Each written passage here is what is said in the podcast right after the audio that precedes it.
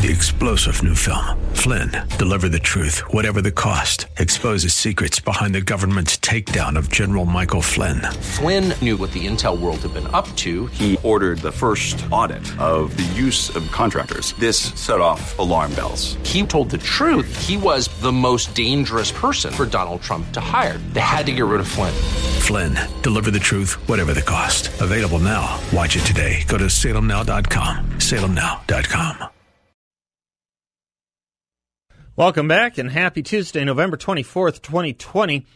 In the Arizona Republic this morning, Froma Harrop, a nationally syndicated columnist, condemns conservatives for ginning up the culture wars again and writes that it's all cheap politics and small beer. She reaches so far to criticize a writer from Commentary Magazine for mentioning a critical race theory piece that is some years old and from a little known independent corporate trainer from somewhere in the Midwest. Her point when you have to find really old and small things to find a grievance, your reach not only exceeds your grasp, but your grasp of the problem. You're nearly inventing it, she says. Come on, conservatives, get over this race stuff. It's no big deal, and it's not that widespread, she tells us. Find other wars to wage. What other wars we should fight, she does not tell us. But speaking for me, I think fighting for the notion that Thurgood Marshall fought for in the 1950s and that we seem to have forgotten and turned around on is worth a fight. In two briefs, he wrote, quote, Distinctions by race are so evil, so arbitrary and invidious that a state bound to defend the equal protection of the laws must not involve them in any public sphere.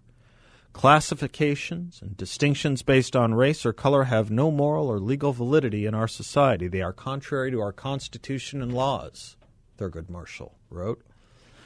Would Miss Harrop have told Thurgood Marshall, then chief counsel at the NAACP, to quit quibbling about trifles? Perhaps Miss Harrop is unaware of the goings on that are not quite so small here, after all. Perhaps she is unaware that the Smithsonian Museum this year dedicated an exhibit to understanding whiteness, complete with a lecture from a dedicated Marxist on the meaning of whiteness, which is to say, race, and complete with a guide on how to tell if someone is white or is influenced by white culture or even acting white. To remind, this gem from the Smithsonian came out of the National Museum of African American History. And before we go any further, just keep in mind the museum's charter was signed into law by a white man named George Bush. Quote, whiteness and white racialized identity refer to the way that White people, their customs, culture, and beliefs operate as the standard by which all other groups are compared. That's how the Smithsonian lectured us this year. Continuing, quote, whiteness is also at the core of understanding race in America. Whiteness and the normalization of white racial identity throughout America's history have created a culture where non white persons are seen as inferior or abnormal. This white dominant culture also operates as a social mechanism that grants advantages to white people since they can navigate society both by feeling normal and by being viewed as normal.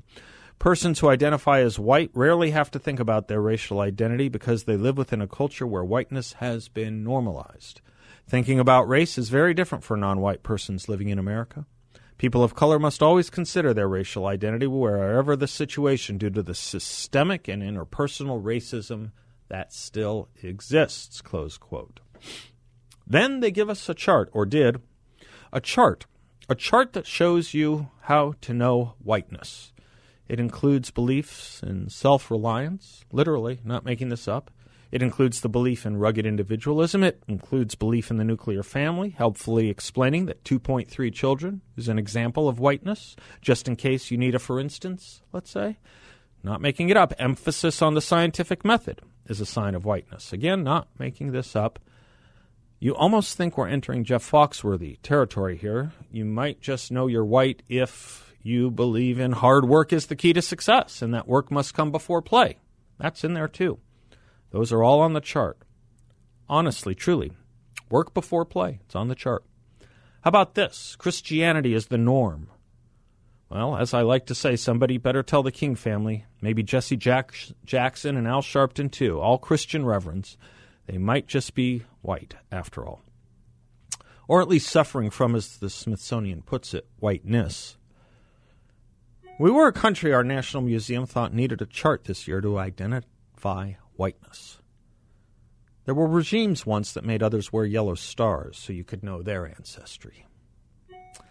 But yep, that's the comparison you deserve when you think ethnicity determines your humanity. Is that small and insignificant, Miss Harrop? There's a lot of this going on. John Murawski writes In dramatic, urgent language, K 12 schools across the country, both public and private, profess solidarity with Black Lives Matter and vowed to dismantle white supremacy as they scrambled to introduce anti racist courses and remake themselves into racism free zones. I have to pause and think about a school as a racist zone until this year. They are now considered racism free zones. What were they before this year? Educators at the prestigious Brentwood College School in Los Angeles have made more changes to the curriculum this year than any other in the private school's nearly five decade history. Teachers are introducing critical race theory, which views U.S. history through the prism of racial conflict, and assigning readings from Ibram Kendi, the academic and author who contends race neutral policies are the bulwark of the white ethno state. The white ethno state. That's what fifth graders get to learn about. I'm not even sure college students know what that is. I'd be happier if fifth graders could learn to read and write and add and subtract. Well, that's not important, evidently, not as important as understanding the white ethno state. Studying the works of Ibram Kendi is more important, of course. He, by the way, is the professor who said you can't be against racism and a capitalist.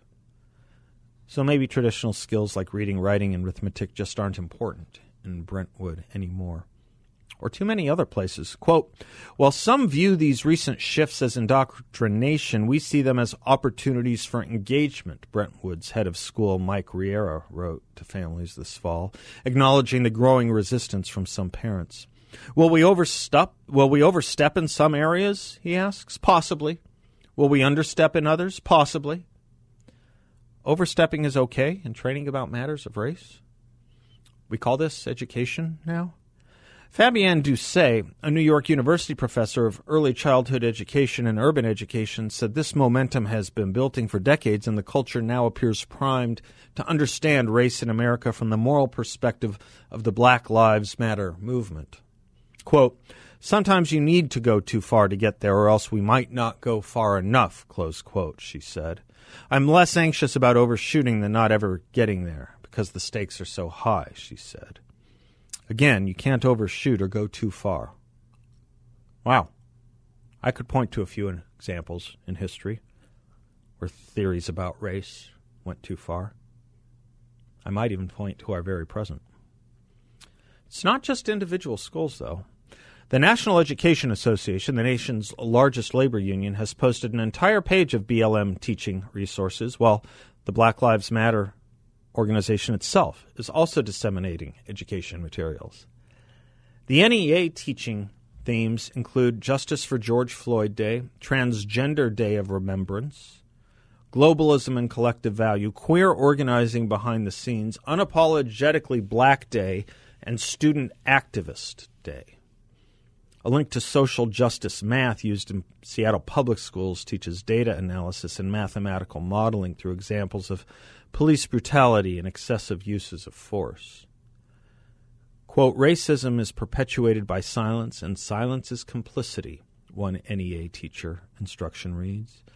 And being colorblind often serves as a pretense to downplay the significance of race, denying the existence of racism and erase the experience of students of color.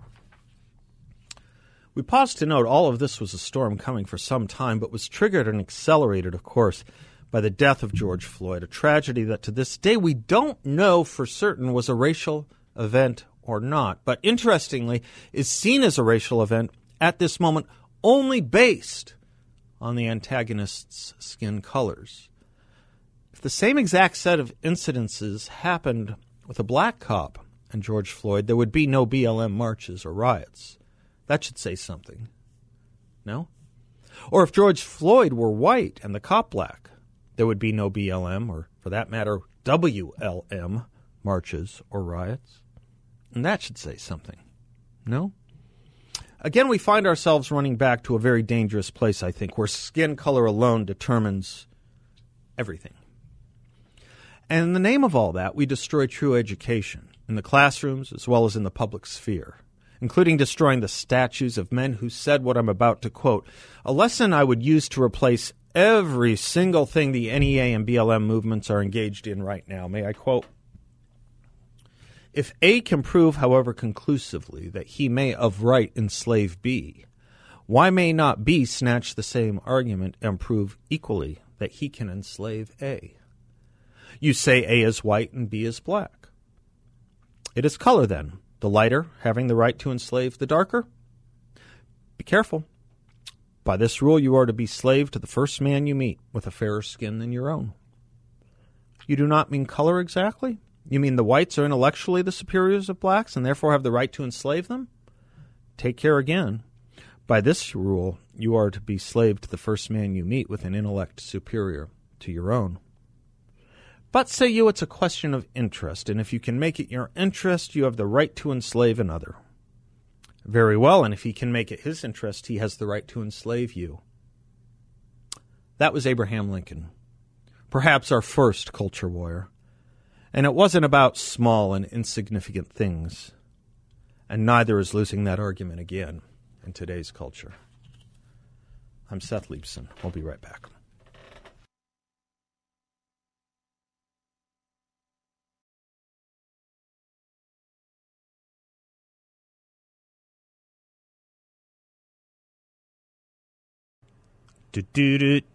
Welcome back to the Seth Leibsohn Show. Uh, 602 508 0960. A lot to do today. And happy birthday, William F. Buckley, Jr., uh, born on this date in 1925. We'll have something to do about that a little bit later in celebration. Although, if you want to call in on uh, what he meant to you, I'd love that. Um, love talking about the birth of the modern conservative movement and his uh, midwifery of it. Is that the right use of that word? I hope so.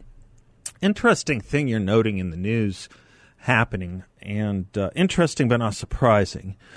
Uh, over at uh, the main news networks, as Joe Biden is announcing his putative candidate picks, choices, prospective nominees, the reaction from Washington insider media political types is really kind of um, it's kind of telling.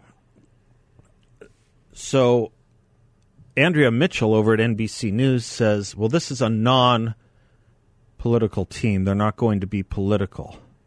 A big change from the Trump administration." Uh, what's her name over at CBS, the political uh, news uh, political news uh, correspondent over Martha Raddatz at CBS said, "These are humble, lifelong public servants, non-political." just amazing to me that they think they can just say non-political with a straight face. Um, Mark Bauerlein, frequent guest of ours, professor at Emory, gets it right. He says this is the presumption of liberals we aren't political. We're just intelligent, clear sighted, evidence based. And the really remarkable thing is they actually believe it. Um, Matt Peterson says, in a deeper sense, Trump was the return or promise of actual politics again because the ruling class seeks technocratic cover. I don't think we've seen the start of the counter revolution quite just yet. But this is this is how you get away with or at least describe the framing of the mind that can engage in censorship of us without the blink of an eye, that can um, call us the most extreme forms of political ideologue from history without the blink of an eye, which can treat Republicans and conservatives uh, with such bias, because to them, we are biased and they are not. To them, we are outside the mainstream and they define and occupy it fully, the mainstream. To them, to be a Republican is either to be something close to an idiot, something close to an extremist, or an idiot and an extremist. To them, Biden represents a return to some kind of normal definition of what the center is. To them, conservatism and Trump, of course, and Republicans, we're all, all of us, conspiracy conspirators. We're all, all of us, um, QAnon. We're all, all of us, Proud Boys. We're all, all of us, KKK. My gosh, they march calling all of us that. They do. And it's an insight into where the media is. That's why they can get away with saying this is a non political, humble, lifelong set of public servants. Um, what was what was what was our cabinet? What was Donald Trump's cabinet? These guys weren't in it for public service. They weren't humble. Has anyone been more humble in the world than Ben Carson, a man who has a right not to be? Have you ever seen a more humble public servant? Have you ever seen a more humble public servant than Mike Pence? I mean, have you ever these these um this this is the tell of the media. They they just think they're above it all. And this, by the way, debate or point, I should say, illustrates the debate about COVID. If you agree with them, that's science. If you are an MD, a PhD, or a scientist who has a different point of view, it's not science. It's denial or trutherism or, again, worthy of being censored. I'll get to all that in a bit. Heather MacDonald wrote and you know, I think she started the writing on COVID from a skeptical eye, and she. I hope it's not the last thing she writes on it. I hope it's the need for the last thing she needs to write on it. She this afternoon published the single greatest piece since March by anyone on COVID. And I'm going to read it to you in a little bit. But before I do, get this. It's kind of interesting. I said yesterday, I've said before, when you think about all we're up against, it's amazing a conservative or a Republican is ever elected to anything. It's always harder for us conservatives because we're always pushing against something.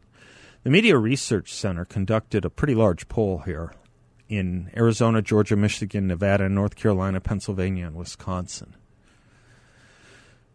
Percent of voters who were unaware of the Biden sexual assault allegations, 35.4%.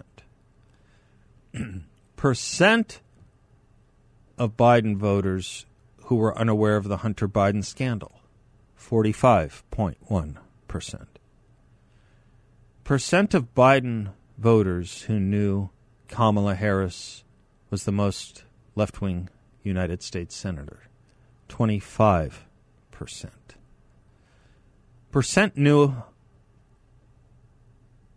that economic growth had achieved 33%. Percent who were unaware, 49%. Percent unaware that we had created 11.1 million jobs, 39%. Percent unaware of the Middle East peace deals, 43%. Percent unaware that the U.S. had become energy independent, 50%. That Middle East peace deal thing is interesting to me. 43.5% of voters, Biden voters, were unaware of them at all, were unaware of the Middle East peace deals. Now you know why, when Nancy Pelosi was asked about them, she said they were a distraction. Move along, move along, nothing to see here. 5% of Biden voters said if they knew of the Middle East peace deals, they would have voted the other way. How do you like that? We're up against a lot, folks.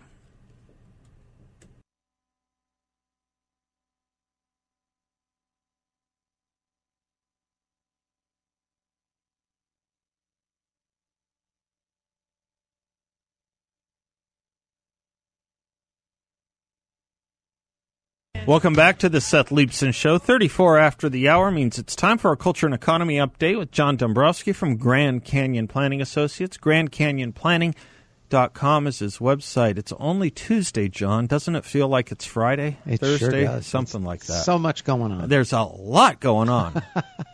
Hey, um, you know, we talked a little bit about uh, yesterday. This was uh, JFK, who had passed away, and you said, of course, C.S. Lewis died on that day as well. right. Uh, and Tracy, my wife, she was listening in the car uh, yesterday as we were speaking, and she was said she was yelling at the phone. She says there's one day that she knows that someone overshadowed someone else who passed away, and that was the day that Michael Jackson died. Oh. There was someone else who died on that day, and that was uh, June 25th of 2009. Uh huh. And it was Farrah Fawcett died the same day. Are you kidding me? No. So Tracy was yelling at the saying, No "John, she's going, John, talk about Wow. that." So I just I guess I didn't know that. Yeah. So, but that was a big deal. Yeah, Obviously, it sure Michael was. Jackson died, and and nothing else at that point. You know, Yeah. that was the news of of the year. Wow. obviously. Yeah. Wow. Well, now we know what you're going to do on June 9th for this day in history. Well, so actually, that was today, helpful on November 24th. What was that? I said, give me something helpful for On November 24th. 24th. Okay, well, Jack Ruby Yeah, killed course, Lee Harvey course, Oswald. Of course, today, yeah. Right. That was that was Seen live on television. Yes, My gosh, yes. can you imagine uh, the the reeling of what we went through in those No. three Oh, days gosh. between uh, the Kennedy assassination and that? Just Yes. tremendous, tremendous um, throws. One know? other quick one, then we do have a lot to talk about. Uh, the origins of the origin of species uh, by uh, Charles Darwin was published, uh, and that was back in 18. I think it was 1844 on this day. Wow. Yeah. Yeah. Was that So- today too? That was today as well. Yes. Okay. So Well, was changed the father, debate father in America. of evolution, right? Yeah, to, to, to change the debate in the West, I should Yes. say, for forever. Oh my gosh. All right, we got to Okay. talk about this thirty thousand thing. Yeah, Dow bro- uh, breached the 30,000 uh, points today. Uh, amazing. When you think about back uh, during the initial phases of the pandemic, back in March into April, the Dow dropped from, we were very close to 30,000 um, at the time, and it dropped all the way down to almost 18,000, worked its way back.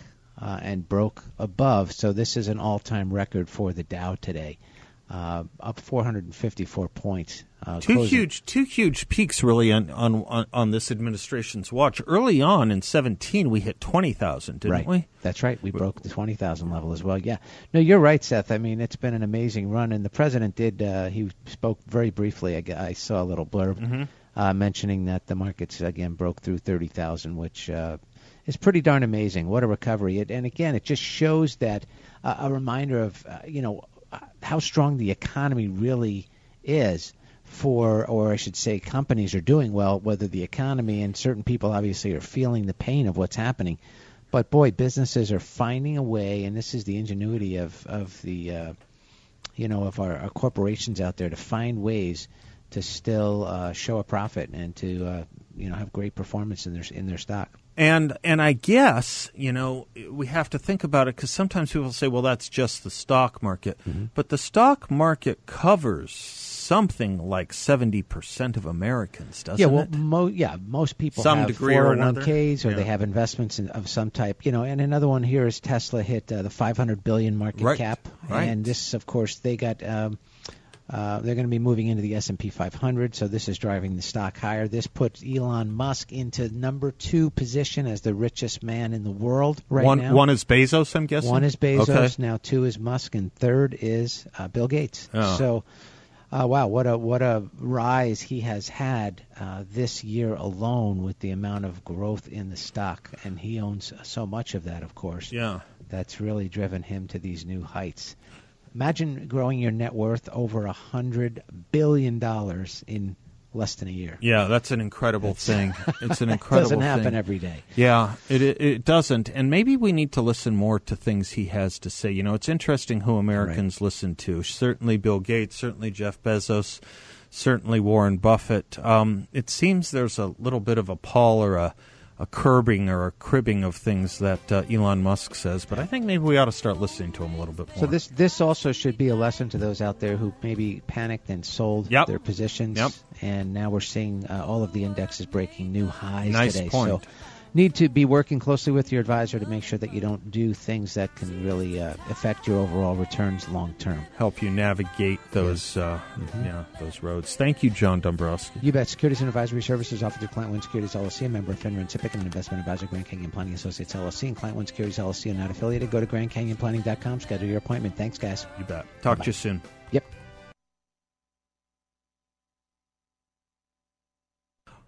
Welcome back to the Seth Leibsohn Show. One of the advantages of um, of uh, inter- uh, audio audio file audio uh, sites on the internet is that you can go back and see the greats and hear the greats.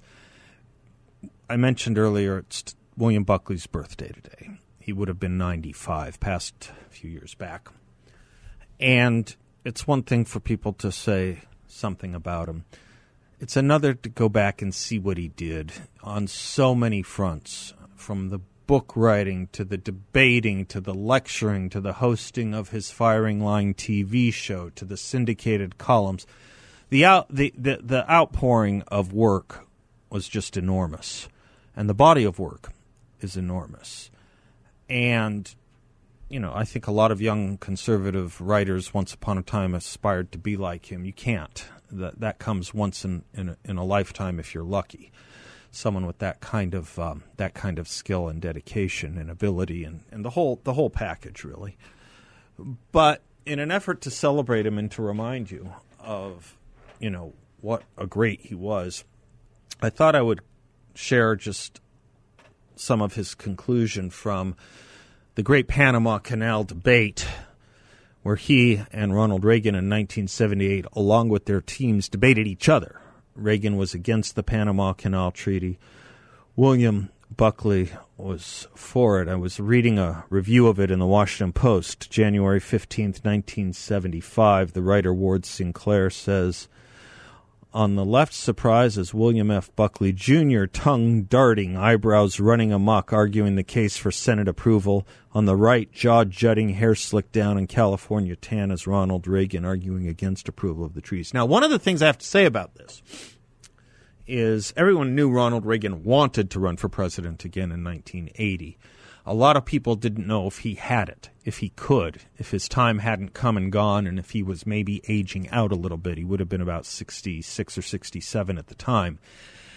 And his performance against William Buckley, meeting him pretty much spar for spar, punch for punch, without notes, either of them, convinced people that Ronald Reagan did have what it would take for 1980. But here's Buckley in his closing. No notes, just doing what he does best. Uh, just a little of it, a little nostalgia, and a little happy birthday, Mr. Buckley. Mr. Chairman, Governor Reagan. No notes. Uh, James Thurber once said, he said, you know, uh, women are ruling the world. And the reason they're ruling the world is because they have so insecure a knowledge of history he said, I, I found myself sitting next to a, a lady on an airplane the other day who all of a sudden turned to me. And she said, Why did we have to pay for Louisiana when we got all the other states free? so he said, I, I, explained it to her. He said, um, Louisiana was owned by two sisters called Louise, Louisa and Anne Wilmot and they offered to give it to the United States, provided it was named after that, after them. That was the Wilmot Proviso. but General, Win, but uh, President Winfield Scott refused to do that. That was the Dred Scott decision. and she said, she said, well, that's. Uh, that, she said, that's all very well. But I still don't understand why we had to pay for Louisiana Purchase. Now, in, intending no slur on my friend Ronald Reagan, the politician in America I admire most, his rendition of recent history and his general and generalities remind me a little bit about that explanation for the state of Louisiana having been incorporated into this country.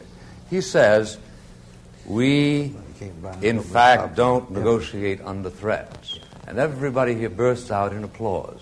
The trouble with that is that it's not true. We do negotiate under threats.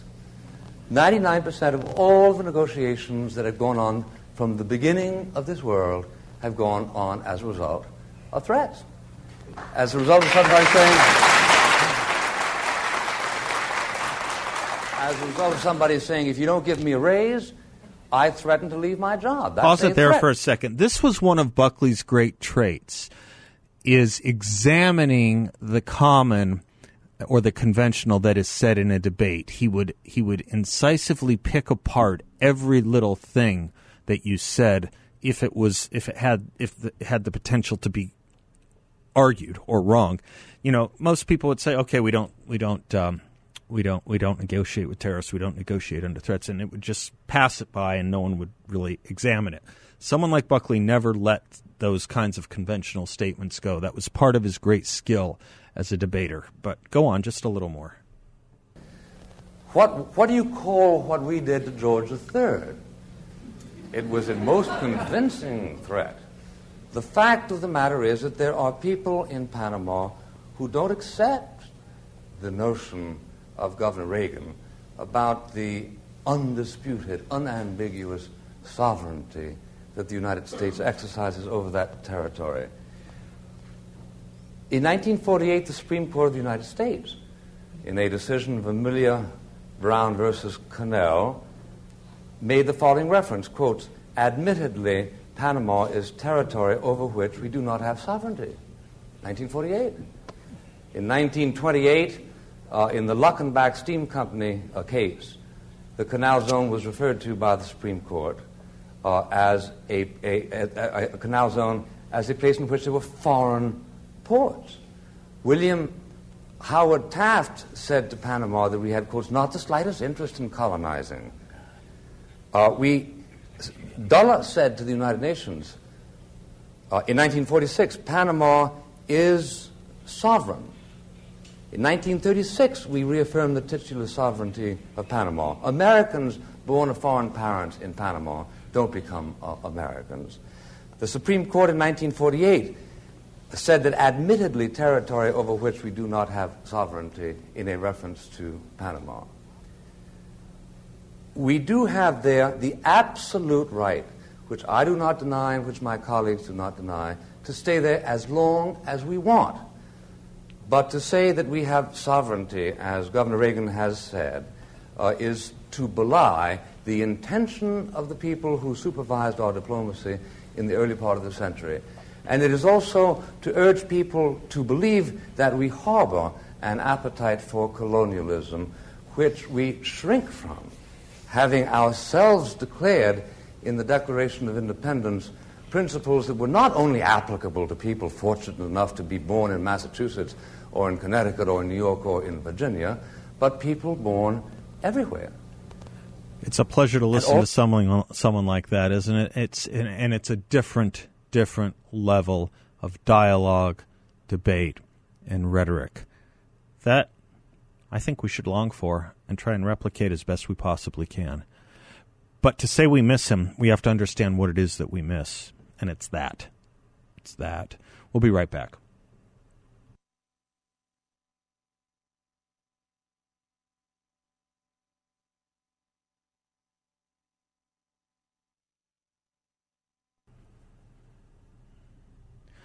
Welcome back. Just one last thing from William Buckley, and then I'll move on to some other stuff we have for you here today.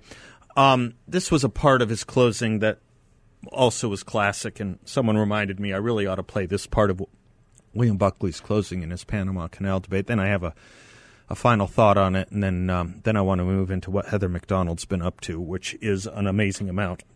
Here's Buckley from his closing. I think that Governor Reagan put his finger on it when he said the reason this treaty is unpopular is because we're tired of being pushed around. We were pushed out of Vietnam because we didn't have the guts to go in there and do it right, just as Admiral McCain said. We're, we're, pre- we're prepared, as it was said, to desert Taiwan because three and a half Harvard professors think that we ought to normalize our relations with Red China. Uh, we, We are prepared to allow 16 semi savage countries to cartelize uh, the oil uh, that is indispensable to the entire industrial might of the West because we don't have a diplomacy that's firm enough to do something about it. And therefore, how do we get our kicks? How do we get our kicks? By saying no to the people of Panama. I say. Pretty clever what he's doing there. Keep going. I say that when, when, when, I, when I am in a mood to say no, representing the United States, I want to be looking the Soviet Union in the face and say no to the Soviet Union next time it wants to send its tanks running over students who want to, a little freedom in Czechoslovakia. I want to say uh, no to uh, China when, when it subsidizes genocide in Cambodia on a scale that has not been known in this century rather than simply forget that it exists.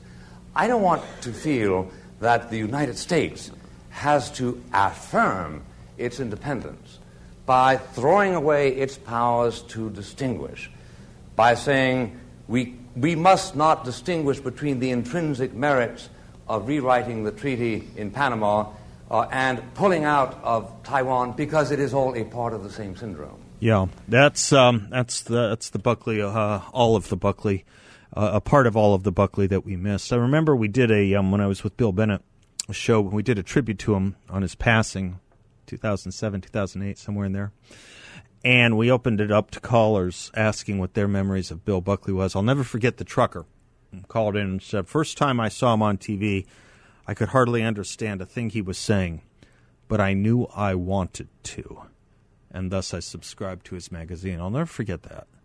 I could hardly understand a thing he was saying, but I knew I wanted to. So got a lot of wisdom in recognizing that kind of wisdom. And that's why Buckley himself was so comfortable saying he'd rather be governed by the first 2,000 people in the Boston phone directory than the first thousand names in the Harvard faculty directory. Think of the last president who represented that. Well, he's the current one. I'm Seth. We'll be right back.